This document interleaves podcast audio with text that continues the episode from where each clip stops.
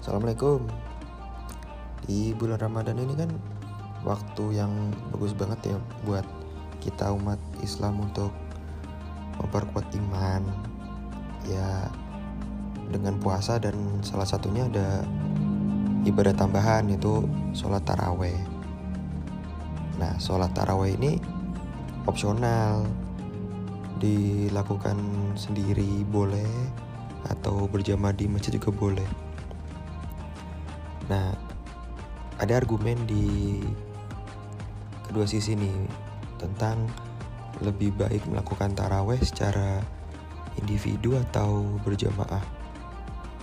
Nah, kalau para pendukung dari sholat jamaah itu menunjukin keutamaan sholat berjamaah itu salah satunya adalah erat persaudaraan dan rasa persatuan. Terus juga suasana ibadah di masjid, mendengarkan seluruh isi dari Al-Quran sama lebih fokus karena dikelilingi oleh jamaah lainnya. Itu manfaat dari sholat taraweh berjamaah. Nah di sisi lain sholat taraweh secara individu di rumah itu memungkinkan pengalaman ibadah yang apa ya lebih personal gitu. Nah, seseorang dapat melakukan dengan kecepatannya sendiri, merenungkan makna Al-Quran pada level sendiri, dan menghindari potensi gangguan yang mungkin timbul dari sholat di depan umum. Bagi mereka yang ngerasa sulit untuk taraweh berjamaah, apalagi yang versinya lebih lama, melakukan versi yang lebih pendek di rumah itu memungkinkan mereka untuk memiliki praktik yang konsisten sepanjang bulan Ramadan ini. Dan pada akhirnya itu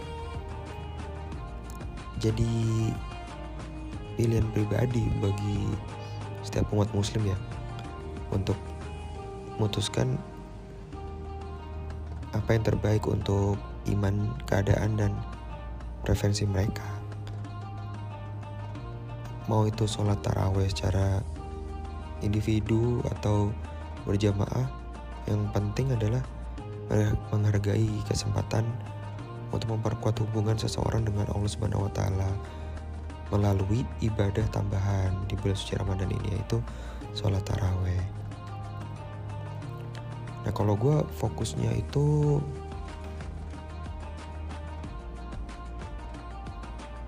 kalau gue fokusnya di penekanan aja. Kalau ini adalah pilihan pribadi terserah mau taraweh di masjid. Karena kan ada pilihannya tuh. Taraweh di masjid kan ada yang 11 rakaat ada yang 23 kalau sendiri kan kita bebas misalkan kita milih 11 nah 11 ini kan ada yang 222 ada yang 443 gitu terserah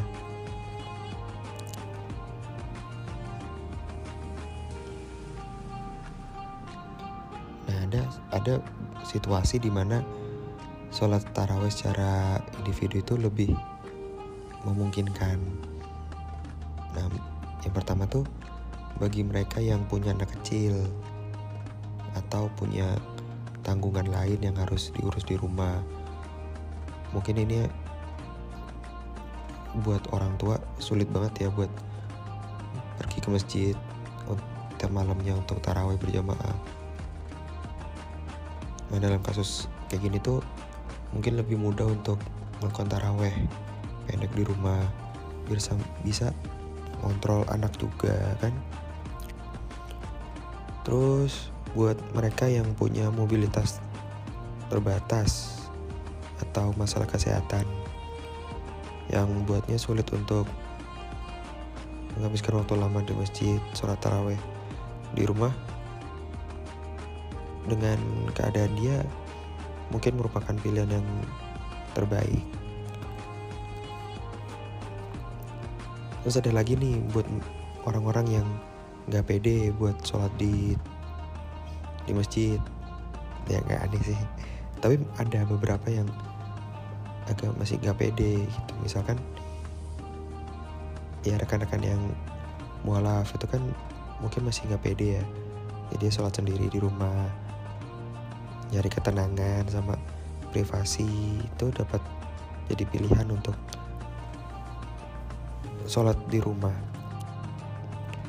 Terus kalau keadaannya nggak ada masjid di dekat situ nggak ada masjid nggak ada musola gitu.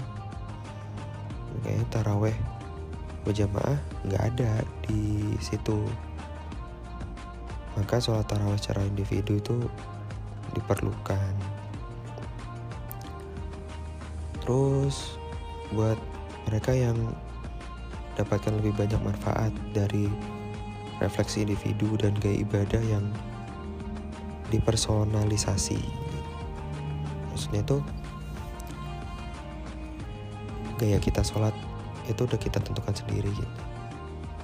Kita mau sholat dengan bacaan ini dengan kecepatan sekian waktu sekian itu mungkin lebih memuaskan secara spiritual daripada sholat di masjid nah ini gue kasih beberapa surat di Al-Quran yang direkomendasiin untuk dibaca selama sholat taraweh. Yang utama adalah Al-Baqarah. Ini surat terpanjang di Quran dan baca secara khusus dianjurkan di bulan Ramadan.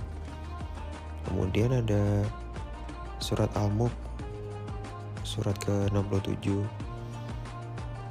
ini relatif pendek tapi isinya kuat sama ayat-ayat yang berhubungan tentang kagungan Allah dan pengingat tentang hari kiamat. Kemudian surat Al-Waqiah ayat 56. Ini surat pendek yang fokusnya pada akhirat, kematian dan kebangkitan. Nah, Rasulullah SAW merekomendasiin banget nih untuk bacanya surat Al-Waqiah untuk mencari perlindungan dari kemiskinan. Kemudian ada surat Al-Kahfi, surat ke-18. Surat ini secara khusus dibaca pada hari Jumat. Tetapi isinya tentang iman dan teladan orang-orang soleh yang dapat bermakna untuk direnungkan selama taraweh. Kemudian ada surat Maryam, surat ke-19 setelah surat Al-Kahfi. Bercerita tentang kisah kelahiran Nabi Isa alaihissalam dari Ibu Maria yang bisa jadi inspirasi juga. Terus surat surat ke-20 atau H ini beri gambaran inti ajaran Islam dan beberapa peristiwa penting dalam kehidupan Nabi Musa alaihissalam. Baca surat ini dianggap sebagai sarana untuk dapat rahmat dan pengampunan Allah Subhanahu wa taala. Nah, ini adalah gambaran dan beberapa alasan buat sholat di rumah. Tapi, tapi kalau misalkan lu nggak ada uzur misalkan nggak punya anak kecil, nggak punya masalah kesehatan, atau lu bukan orang atau misal atau lu yang emang udah dari lahir sebagai muslim kenapa nggak lu sholat di masjid? Dan di Al-Quran sendiri udah menegaskan banget sebagai laki-laki ya kalau bisa harus sholatnya di masjid gitu kan